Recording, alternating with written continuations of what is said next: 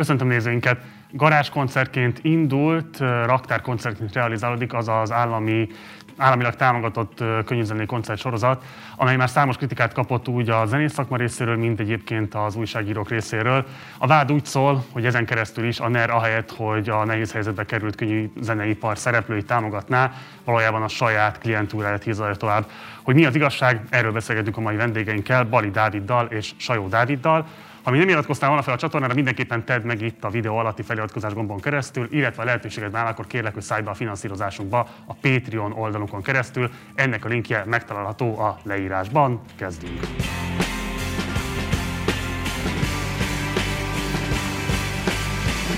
Akkor köszöntünk is a stúdióban Bali Dávidot, a HOTS könnyűzenei exportiroda vezetőjét, az NK hangforoló könnyűzene támogató program ideiglenes kollégiumának vezetőjét, illetve Sajot Dávidot, a Telex újságíróját. Sziasztok, köszönöm, hogy eljöttetek. Köszönöm. Szervusz.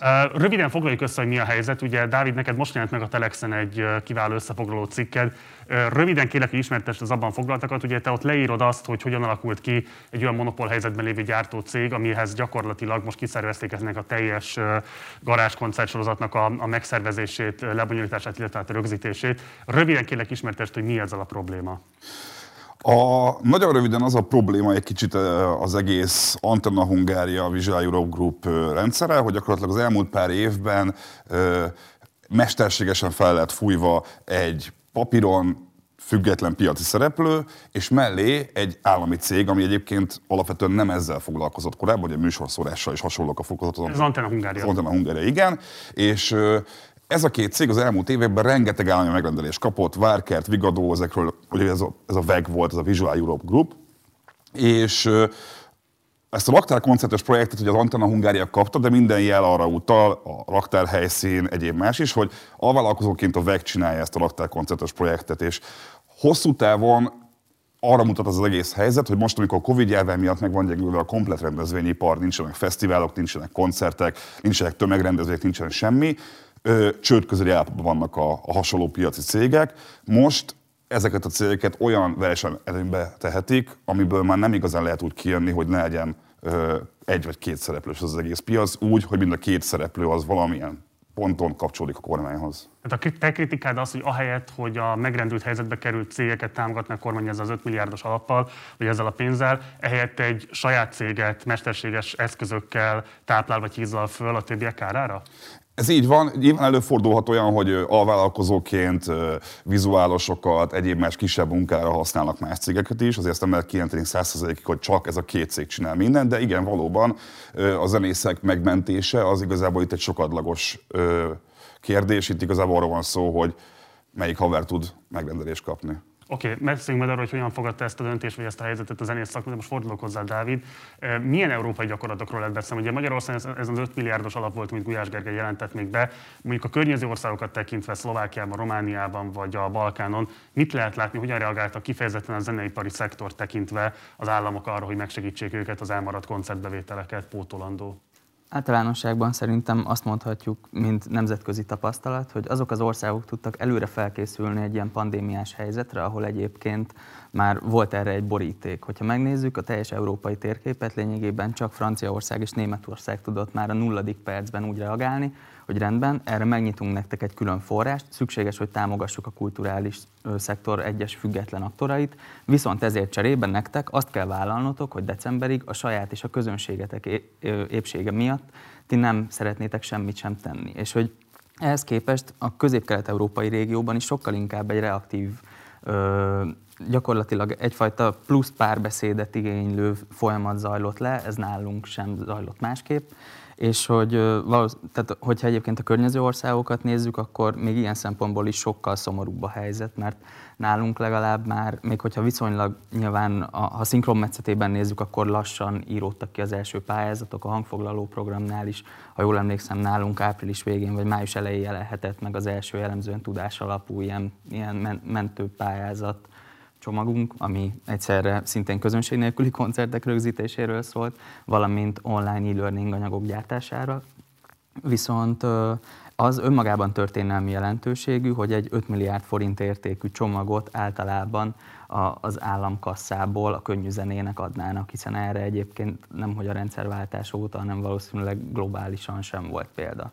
Ami ebben a legérzékenyebb kérdés, az nyilván ott érinti Magyarországot, hogy egy alapvetően kispiacú ország vagyunk, aminek jellemzően az exportbevétele a nemzetközi jogkezelésből olyan 870 ezer euróra tehető, digitális disztribúcióból még további 20%, kb. egy 1 millió eurós forgalmú export potenciálú országról beszélünk. Ennyi az össz könyvzeneiparnak a magyarországi export teljesítménye?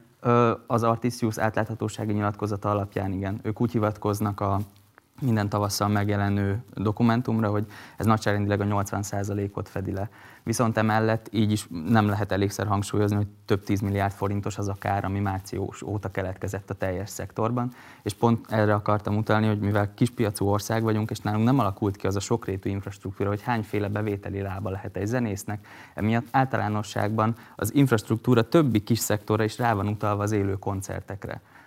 E, ezért volt ez igazán kritikus, és ezért nehéz, vagy ezért van a kritikus helyzetben maguk a klubok is. Mi is végeztünk egy felmérést már március végén, és már akkor a, klubok, a klub válaszadók 3%-a azt mondta, hogy valószínűleg csődbe fog jutni. Ezért is annyira, nekem ezért is volt egy ilyen furcsa az egész akták koncepcióban, hogy ott állnak teljesen a klubok, több programszervezőt ismerek, aki hónapok óta annyit csinál, hogy lemond koncerteket, átrak koncerteket, próbál valami, valamit csinálni, hogy fennmaradjanak, és egy ilyen helyzetben, ahelyett, hogy ezeket a klubokat odavinnénk, a felvételeket, odavinnénk ezeket a fantom koncerteket, helyette egy teljesen indokolatlan raktárba veszik fel ezeket, ami nem segít igazából senkinek.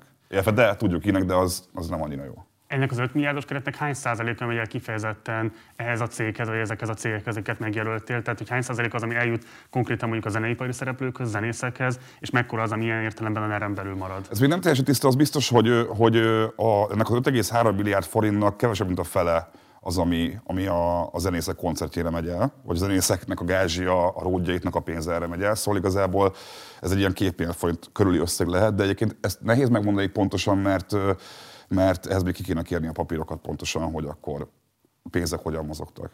Ugye itt a cikkedben igazából azt vezetett le, hogy itt van egy ilyen útfüggősége eh, ennek a kormányzati cégnek, vagy a kormányzathoz közel álló cégnek, nevezetesen, hogy ugye a vizes VB kapcsán létrejöttek, mint rendezvénytechnikai cég, és onnantól kezdve gyakorlatilag annak érdekében, hogy igazolni lehessen ezt az egyszeri 15 milliárdos investációt, amit megvalósítottak állami pénzből, gyakorlatilag folyamatosan megrendelésekkel kell magát eltartania. Most pedig jött egy helyzet, és akkor igazából rácsapott erre a, erre a szituációra. Dávid, a te megítélésed szerint ez eltérítése az eredeti fölvetésnek, amivel Gulyás Gergely előállt, hogyan látod szakmailag megítélhetőnek ezt a mostani megvalósulását ennek a raktárkoncertnek?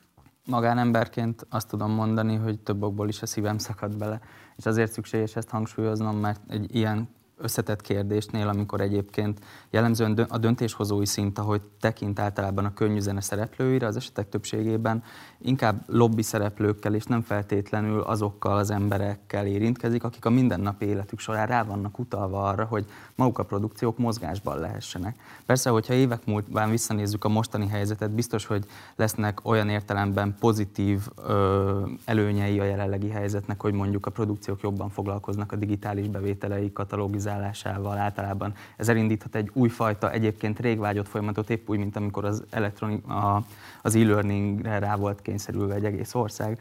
Viszont ez még mindig egy, tehát azért borzasztó nehéz kérdés, mert én is magánemberként a tudás megosztásban hiszek, és nem abban, hogy, hogy hitelekbe legyenek bocsátva maguk a szereplők, és hogy mivel így is nagyon sok esetben túl könnyű hergelni a közvéleményt a könnyű zenével szemben, túl könnyű most azt mondani, hogy miért beszélnek, hiszen most kaptak 5 milliárd forintot, ami mint tudjuk, hogy ebben a formában nem igaz. Másfelől pedig az alapvető kulcs és fontosságú még mindig az, hogy magukat a szereplőket lehessen foglalkoztatni, és, és ez túlmutat magukon a produkciókon, az ő háttérstábukon, a kiadókon gyakorlatilag amíg nem állt a rendelkezésükben egy alapvető piacismeret, az én szememben is a raktárkoncert egy elkapkodott koncepció. És amikor a mi esetünkben ki tudtuk írni a közönség nélküli koncerteket, ott konkrétan az kritérium volt, hogy klubba vigyék azt, mert az volt a szándékunk, hogy foglalkoztatni tudjuk a klubot, a rögzítős távot, a zenekart, a zenekar stábját. Nem, hanem a zenekarok lelkiismeretére bízzák azt, hogy azt az összeget, ami a kommunikáció alapján a sokszorosa lehet annak, amit valójában keresnének, azt hogy osztják fel. És a nap végén ez az én értelmezésemben a felelősség elhárítása. Ez egy, akkor, bocsánat, csak annyi, hogy... Kijelenthető, hogy rajtatok gyakorlatilag szakmilag átgázoltak. Ami ebben inkább szomorú, hogy én a, stri- a, a, a, a kipipálást látom ebben, hogy ezt is megoldottuk. Csak azt akarom hogy abba gondoljatok bele, hogy gyakorlatilag március óta több ezer embernek nincs munkája egyáltalán. Itt, itt, és itt az emberek azt gondolják, hogy a zenészek azok olyanok, hogy leülnek egy gitárra, zenélgetnek, fellépnek, felveszik a pénzt, hazamennek, alszanak, isznak, csajoznak, stb. Tökre nem erről van szó. Konkrétan a mondjuk a fesztivál zenekaron aktív zenekaron, de igazából mindenki más, lassan egy éve semmilyen bevételt nem kapott. És nem, nem csak ők nem, hanem a hangosítók, a világosítók, a ródok, a technikai személyzet, a marketing ügynökség, akik azzal foglalkoznak, hogy a fesztiválokat reklámozzák, a koncerteket, egy komplet iparág, az totál romon van. És az, az a legdurább, hogy minden jel arra mutat, hogy 22-ben ez még így marad. És abban gondoltok bele, hogyha valaki egy évig nem kap fizetést, aztán még egy évig valószínűleg nem kap, akkor egy ilyen ö, raktárkoncertes projekt az egy kicsit olyan üzenet, hogy figyelj, menjél bele mindenbe, fogadja minden nem profi állapotot, cserébe egy kis pénzt kapsz. És ráadásul az a legszomorúbb egyébként, hogy amiket kommunikáltak a fizetésekről, hogy háromszoros gázsi, ötszörös gázsi, ilyesmi, ez rengeteg zenekar esetében egyáltalán nem valósult meg. Egy picit beszéljünk még erről, hogy az eredeti felvetése, amikor a Gulyás Gergely féle bejelentés volt, akkor azt sokan úgy kommentálták, hogy a kormányzat megérezte azt, hogy itt most érkezik egy nagyon átfogó szociális és gazdasági válság, és jó az, hogyha egyébként a popzenészek ilyenkor nem kezdenek el elégedetlenkedni, és egyébként az éhes szájuk be van tömve, legalább addig sem politizálnak, hanem inkább zenélnek. Most, mint hogyha ez a szájbetömés nem igazán valósulna meg, látsz olyasfajta elégedetlenséget, vagy tapasztalsz olyasfajta elégedetlenséget a zeneipari szereplők körében, és most kifejezetten a zenészeket értem ez alatt, ami korábban nem volt tapasztalható. Tehát érzed-e azt, hogy ilyen értelemben ez a döntés pont ellentétes hatással bír, és inkább bepolitizálja őket, semmit, hogy visszafogná őket? Ezt tök jól látod, mert a hétfőn, mióta megjelent a cikkem, egész nap telefonáltam, fel ajzott zenészek hívogattak a, a egész nap, hogy hogy a tökük tele van, ez egyáltalán nem ez volt megbeszélve, nem ebbe mentek bele, átverték őket, és, és egyszerűen több olyan zenésszel beszéltem, aki egyébként nem szokott felszólalni, mert tudják azt, hogy ha olyat mondanak, úgy mondanak, annak mondják, akkor jövőre nem lesz Volt Fesztivál, nem lesz Balatonszár, nem lesz Strandfesztivál, nem ez lesz most pénz. Lesz. Ez most úgyse lesz. És ez, a, ez, ez ebben szerintem a baklövés ebből a szempontból a kormány részéről, mert ezt egyébként el lehetett volna úgy is sütni ezt az egész projektet, hogy még, még a kormánynak is jó, egy jó PR esemény, hogy itt van egy nagy, itt van egy nagy izé, zenei projekt, fellép izé, Bódi Guszti, meg a Karamell, meg mindenki, és tök boldog mindenki. Ehelyett a zenészek még idegesebbek, mint voltak, még jobban el vannak keseredve, és már több olyan zenész is jelezte, hogy ő névvel arccal szeretne beszélni erről a projektről nekem, szóval én majd innen hazamegyek, és velük fogok beszélgetni. David? Ami ebben a pláne legnehezebb, az egyfelől az, hogy ahogy erről beszéltünk is, hogy egyfelől mégis köti őket egy olyan titoktartási szerződés sok esetben, ami, a, ami miatt elszenvedői egy aszimmetrikus helyzetnek, valamint ami szerintem még legalább ennyire probléma, az maga az, hogy egy olyan platformon kerül megtekinthetővé maga a felvétel, ahol szintén inkább a kipipálás zajlik.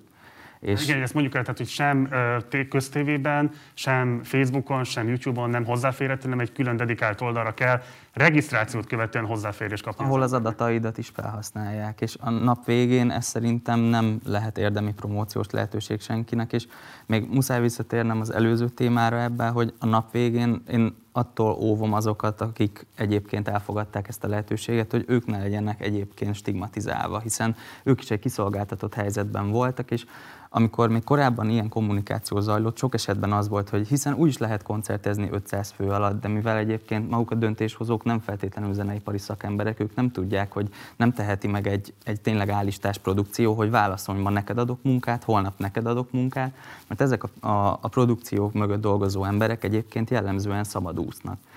Nem véletlen az, hogy a verhelőjék is azt mondták, ugyebár, hogy ők a teljes gázsikat odaadják a stábnak, mert nyilván van a fluornak, vagy a diáznak, van annyi tartaléka sztárként, celebként, hogy jogdíjbevétel. jogdíjbevételként, hogy kihúzzák még egy évig, akár két évig, hosszabb ideig, de a ród, a világosító nem fogja, és ők nem fognak más munkát kapni, és pláne úgy, hogy ráadásul a, a, a kormány megrendelések, amiből még vannak a piacihoz képest valamennyi, azok meg egy vagy két céghez kerülnek, ezért még ki is vannak szorítva azok, akik függetlenként dolgoznak. És mindeközben, ami szerintem legalább ennyire fontos, hogy egy ilyen kritikus helyzetben magát a táblát kell tudnunk életben tartani. Azt, hogy egyébként maguk a klubok, a játszóhelyek egyébként áthúzzák ezt az időszakot, hiszen azzal arányosan, hogy az 500 fős korlátozás életbe lépett, pont az a középső sáv esik ki a helyek, a, amit a prominens helyek program kínálatából, akik egyébként megtelítenék ezt, hiszen amikor egy Rúzsa Magdi méretű produkció azt mondja, hogy jó, akkor ma csinálok három koncertet, nyilván mindenkit ki fognak dobni arról a dátumról, mert a klub is úgy van a pénzénél, hogy biztosra menjen a pultfogyasztás által. És hogy ezek olyan törékeny egyensúlyok, amik most megbomlanak, amiben maguk a szektor szereplői is akaratlanul egymás ellen fordulnak, csak azáltal, hogy melyik lobby intézmény egyébként kivel állapodik meg és ez a legnehezebb talán. Beszéljünk egy picit Demeter Szilárd személyéről, mert a te cikkedben is nagyon izgalmas információkat mondasz róla, vagy igazából szerintem új fénytérésbe kerül az ő személye. Ugye azt talán biztonsága kijelentett, hogy a rendszerváltás óta nem volt olyan állami szereplő, akinek ilyen részben elkötelezettsége, részben pedig ekkora hatalmas befolyása lett volna a magyarországi könyvzeneipar alakítására. Ugye ő kvázi kezdetben minden vele szembeni ellenérzés és esetleges ilyen jogos kritikával szembe menve egy olyan szakmai programot fogalmazott meg a te közlésed alapján, ami támogatásra érdemes volt, és ami ténylegesen egyébként hasznára állt volna a könyvzeneipari szereplőknek. A te megítélésed szerint mi történt, miért értődött el ez a, ez a terv, illetve mi volt konkrétan ez a terv, ezt is ismertes kérlek. A az, hogy pontosan mi szerepelt abban a dokumentációban, azt én sajnos nem tudtam még megtudni, mert nagyon sok helyről próbáltam megszerezni ezt a dokumentumot. Ezt hivatalosan ki kell kérni a kormánytól, azt sajnos ismerjük, hogy ez sokszor 30 nap, 60 nap, vagy perelni kell, és akkor három év. Még reménykedem benne megszerzem. Én azt hallottam mindenhonnan, hogy a Demeter egyébként az összes lobby szervezettel, összes szakmai szervezettel nagyon korrekten leült, nagyon konstruktívan állt a vitához. Nyilván jelezte azt, hogy, hogy nem egy független szereplője ennek a, ennek a témának, és le is adta a, a saját ötleteit, amit nagyon sok szervezet támogatott. És ugye bármi azt láttuk az elmúlt években, hogy ha Demeter Szilárd megszólalt könnyűzenében, akkor az úgy is történt. Emlékszünk arra, a Magyar Könnyűzene Társadalmiasítása projekt egy teljesen korrektül összerakott, látszott az rajta, hogy nem csak úgy kihúzta a fenekéből a koncepciót, hanem azt tényleg meghallgatta az embereket, akik értenek hozzá, ami egyébként nem gyakran fordul elő itthon minden szegmensben, és nekem ez volt a fura, hogy ehhez képest teljesen lesöpörték ezt a tervezetet, azt ugye ő is elismerte, hogy nem tudja, hogy pontosan miért, de az, hogy ez volt egy ilyen, azt elismerte. Most az, hogy kinek az érdeke volt, miért pont így, azt, a, azt így egyértelműen állítani bizonyíték nélkül nem lehet, de ha az ember összeköti a pontokat, azért látja azt, hogy nagyon furcsa az, hogyha egy ember évek óta a magyar zene erős embere, és lead egy tervezetet, azt miért söprik le egy ilyen raktárkoncertes koncepcióval. Ami egyébként ezt a képet még árnyalhatja, hogy a raktárkoncerttel párhuzamosan egyébként szintén annak is történelmi jelentősége van, hogy maga a Petőfi Irodalmi Múzeum lehetőséget kapott arra, hogy a kluboknak tényleg valaha először infrastruktúrális pályázatot írhasson ki. Nyilván ennek az átfutási ide hogy sajnos csak 14 nap volt, viszont soha korábban nem volt arra lehetőség, hogy maga az infrastruktúra szereplői legalább most kapjanak egy egyszeri dózist és azt én is megerősíthetem a saját oldalamról, hogy sok ebben a pozícióban, amiben egyébként ő ül, az kétségkívül az egyik legnagyobb érdeme, hogy egyébként mindenkivel egyeztet, és a nap végén azok alapján hoz döntést, ami mögé ő be tud állni szakmai érvek alapján. Ugye az nyilvánosan tudható információ, hogy te munkakapcsolatban állsz Demeter Szilárddal. Én nem akarok kényelmetlen helyzetbe hozni, tehát azért most mégiscsak arról van szó, hogy azt lehet látni, hogy hiába a befolyás, hiába az erős pozíció, hiába a közvetlen kapcsolat a miniszterelnökkel, ez önmagában semmit nem jelent, hogyha bejönnek ezek a nagyon kemény tőke érdekek, amelyben ugye azt lehetett látni, hogy hát az erősebb szereplő tudja érvényesíteni az akaratát hogyan látja most Demeter Szilárd, mit lehet tenni ebben a helyzetben, hogy valamit mégiscsak visszamentsen ebből a koncepcióból, vagy ezt a küzdelmet ő feladta? Alapvetően a viszonyunk mondhatjuk, hogy aszimmetrikus, hogyha neki a véleményemre van szüksége, akkor megkeres. Tehát én, én sok más szereplővel ellentétben nem keresem proaktívan, mert amúgy épp elég inputot kaphat, hanem ha egyébként nagyon tárgyilagos és nagyon bináris oppozíció alapú kérdéseket szokott feltenni hozzám, ami alapján igyekszem segíteni abban, hogy, hogy el tudja, tudja különböztetni az ocsut a búzától, mert amiről egyébként legalább ennyire érdemes lenne ugyanennyit beszélni, hogy mennyire kártékony tud lenni egyes lobby szervezetek esetén az, hogyha csak egy részigasságot ö, helyeznek reflektorfénybe a helyet, ami egyébként egy teljes szektort képes támogatni. És ez a mocorgás, főleg a Covid helyzet alatt borzasztóan felgyorsult, és nem csak a kulturális mecenatúrában, hanem hogy tényleg létrejöttek olyan típusú új beágyazódások, ami adott esetben sokkal több időt vesz igénybe, hogy megmaradjon a racionalitás mentén, és a magam részéről, amit a hangfoglaló kollégium felől tudok mondani, az az, hogy ugyanígy ő érte el azt az NK bizottságába, hogy minden korábbinál nagyobb forrásunk legyen nyílt támogatásokra, és hogy ennek köszönhetően is amúgy folyamatosan tudjuk folytatni azt a munkát, amivel mi továbbra is amúgy tudásmegosztás alapú pályázatokat tudunk kiírni maguknak a szereplőknek, ami nyilván nem oldja meg a problémájukat, de legalább egy adott intervallum erejéig segíthet nekik, hogy legalább visszaadjanak a közösségbe. Egy kérdés még engedj meg gyorsan, hogy ti ketten egyeztetettek-e arról, amikor kiderült, hogy ilyen formában fog ez a raktár koncertsorozat megvalósulni, hogy milyen lobby tevékenységet kellene esetleg kifejteni annak érdekében, hogy ezt mégis megváltoztassa ezt az akaratát a kormányzat? Tehát felkérdéseket, E- e- ezt nem, nem is tagadhatom, viszont nem sokkal ezután már publikussá vált az, hogy egyébként a klubok számára megnyílik egy olyan típusú financiális forrás, ami egyébként azt tudom elképzelni, hogy kb. kompenzálja mindazt, amit amúgy a raktárkoncertek intézménye behomályosítana. Csak azt akartam mondani, hogy te is hallod, hogy, hogy a Dávid a hangfoglaló program szereplőjeként mennyire képben van ezzel az egész témával. A hangfoglaló egyébként nem túl népszerű téma a kultúrtámogatás, hogy szabad elfogadni állami pénzt, nem szabad elfogadni állami pénzt. De én például újságíróként teljesen egyetem azt tudom mondani, hogy a hangfoglaló évek óta, meg az NK bizonyos részei teljesen jó faszamunkát végeznek, amit meg szoktak általában hallgatni, és nekem ezért volt teljesen sokkoló az, hogy egy évek óta ezzel az iparággal foglalkozó, lelkes, behatóan ismerő emberek a Demeter összeraknak egy konstruktív tervezetet, és ezt mindenféle indok nélkül lesöprik az MTV érdekébe. Ez nekem egyszerűen nem áll össze, hogy ez, ez ennek mi az értelme. Beszéljünk egy picit a Budapesten kívül világról. Hogyan fogja érinteni kifejezetten a klub életet ez a helyzet? Ugye nyilván a Covid is egy hatalmas sok volt, most jön még ez a helyzet, hogy gyakorlatilag, ha tudnak esetleg pályázni hozzátok, vagy ha a PIM-hez pontosabban, akkor az talán valamilyen... A is, és a PIM-hez is. Akkor az valamilyen segítséget nyújthat, de hogy azért alapvetően hogyan lehet leírni azt, hogy mire kell berendezkednünk a Budapesten kívüli kluboknak a következő egy évet tekintve? Szerintetek nagy nagyjából kik azok, akik számolatnak azzal, hogy fogják tudni folytatni a tevékenységüket a Covid levonulása után? Hát a dürelekert sajnos biztos nem elég valószínű. Én erre ne számoljuk. Igen, igen. Hát nyilvánvalóan a, a, az akvárium A38 azért ezeken a helyeken van valamilyen kormányközeli szereplő, kormányközeli források, ezek azért fel fognak tudni maradni, nekik sem könnyű. Ők Budapesten tudnak működni. Az az igazság, hogy ezekhez fogható nagyobb klub, még talán a mi van még ehhez hasonló nagyobb klub a városban? Bocs, és Budapesten kívül? Budapesten kívül, hát Budapesten kívül meg teljesen szerintem ott siralmas a hely. Alapból sem volt már jó a helyzet a, a megyeszékhelyeken, egyre kevesebb klub van, egyre kevesebb a fiatal, a Dávid jobban tudja, mint én, nem lehet már megtölteni sokszor egy klubot budapesti zenekarokkal, akik nem a legnagyobb sztárok, stb.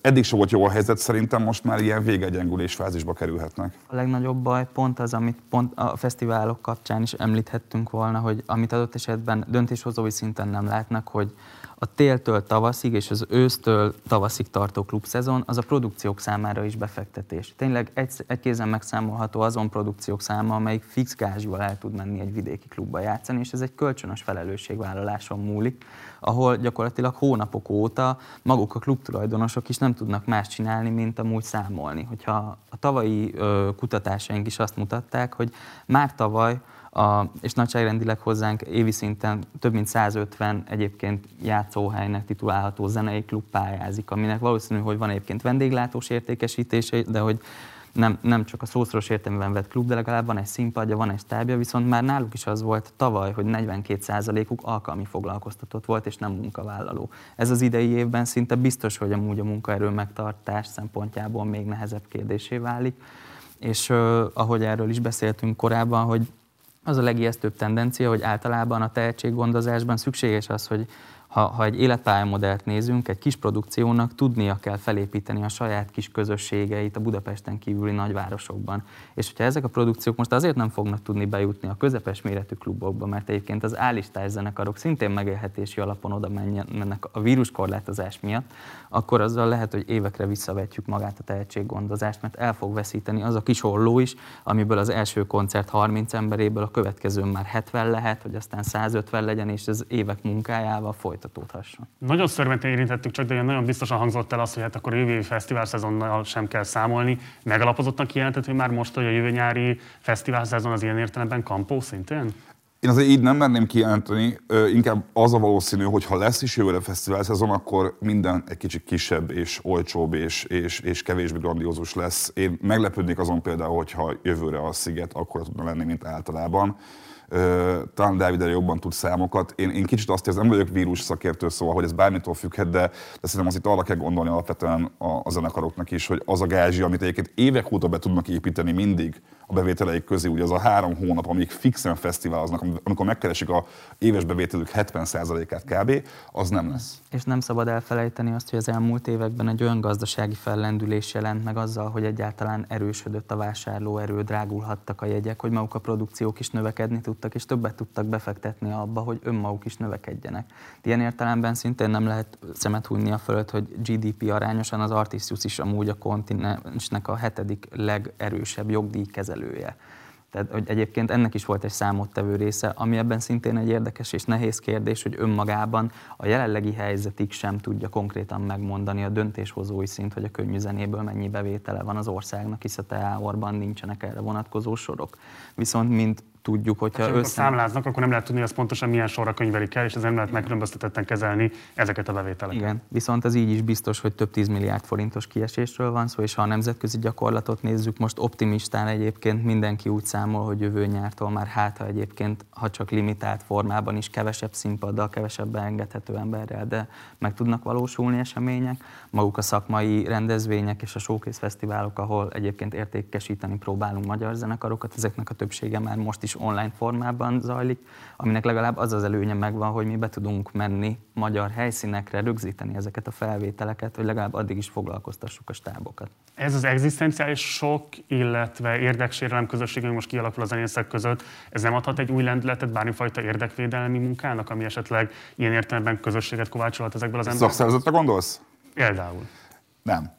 Szerintem, ö, a, bocs, szápolj meg, hogyha nem így van, de, de azért az zenészek is mindig elmondják, hogy, hogy szeretnek nagyon hangosak lenni, ha valami baj van, de az, hogy egy teljes összefogás legyen, hogy mindenki egyet akarjon, szerintem az összes művészeti ág közül a zenészeknél ez a legnehezebb. Egyszerűen az egók, a különböző egzisztenciális helyzetek nagyon nehéz. Most el tudod képzelni azt, hogy mondjuk a Fási Ádámnak a köre a, a Dürer kertes hardcore arcokkal majd elkezd együtt ö, egyeztetni közös. Ö... Az miért nem lehet egy kiindulási alap, hogy tök mindegy egyébként, hogy mit gondolunk egymás művészetéről esztétikailag, de mondjuk azt lehet mondani, hogy ez a minimál ár, amiért mondjuk, ami alatt mondjuk egy bizonyos méretű produkció nem mehet el Magyarországon, és ez alá senki nem ígérhet. Vagy aki ígér, azt a többiek nyilvánosan. Ezt nem fogják betartani, kikérik. hogyha meg is beszélnek egy ilyet. A, a figyelj, hogyha ennyire a... alacsonynak tartod a morált, vagy ennyire élesnek az érdekellentétet? Én nem tartom kifejtetnek az élőzenei szektornak a koncertekre vonatkozó részét.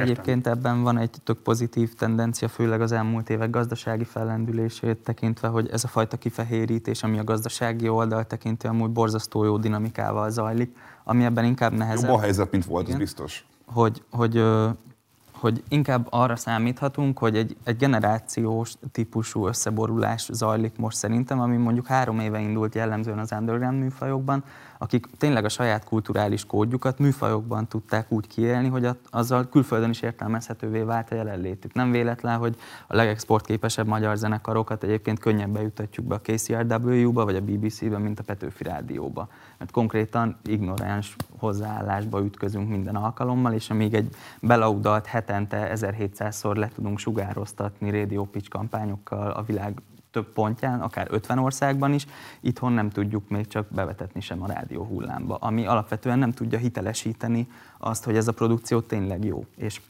vagy hogy elfogadja mondjuk a nagymamám, hogy amúgy van értelme annak, amit csinálok.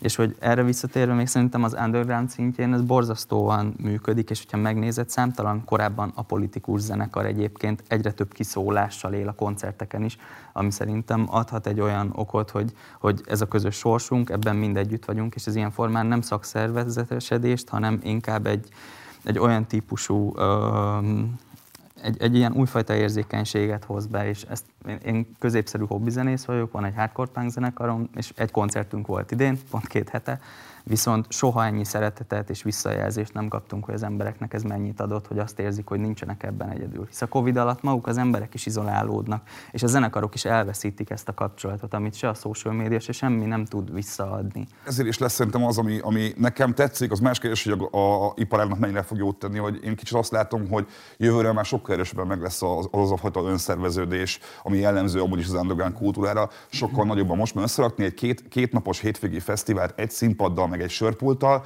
az már nem akkora vasszizdasz egy, egy 20 éves zenekar, tagokból álló zenekarnak. Szerintem ez lesz a, a, a következő egy-két évnek a trendje, hogy a nagy fesztiválok, nagy arénás koncertek helyett össze fog állni mindig három-négy zenekar, és elkezdenek egy-két napos 500 ezer fős minibulikat csinálni, mert már ezeket is ki lehet hozni, és egyébként az emberek úgy ki vannak érzve a zenére, hogy simán ki fognak fizetni dupla annyi pénzt is egy jegyért, csak hagy lehessenek már végre koncert. És hogy végre van üzenete, hogy ez a fajta hely, amit a, a Covid egyfajta artist blokkként rárakott nagyon sok szerzőre, hogy hogy megijedtek, ez mostanra át tudott alakulni azzá, hogy van üzenetük, van mondani valójuk, és ténylegesen talán elindulhat az a fajta folyamat, hogy nem feltétlenül a panelek fogják meghatározni általában a könnyű zenéről alkotott nagy képet, hanem egy, egy olyan fajta új szolidaritás jelenhet meg ebben műfajoktól függetlenül is, ami talán érzékenyíti magukat a hallgatókat is, és talán egy, egy pic, szerintem önmagában a könnyű zene most egy borzasztó jó kapocs abban, hogy maguk az emberek ne érezzék annyira egyedül egymást. Abszolút így van.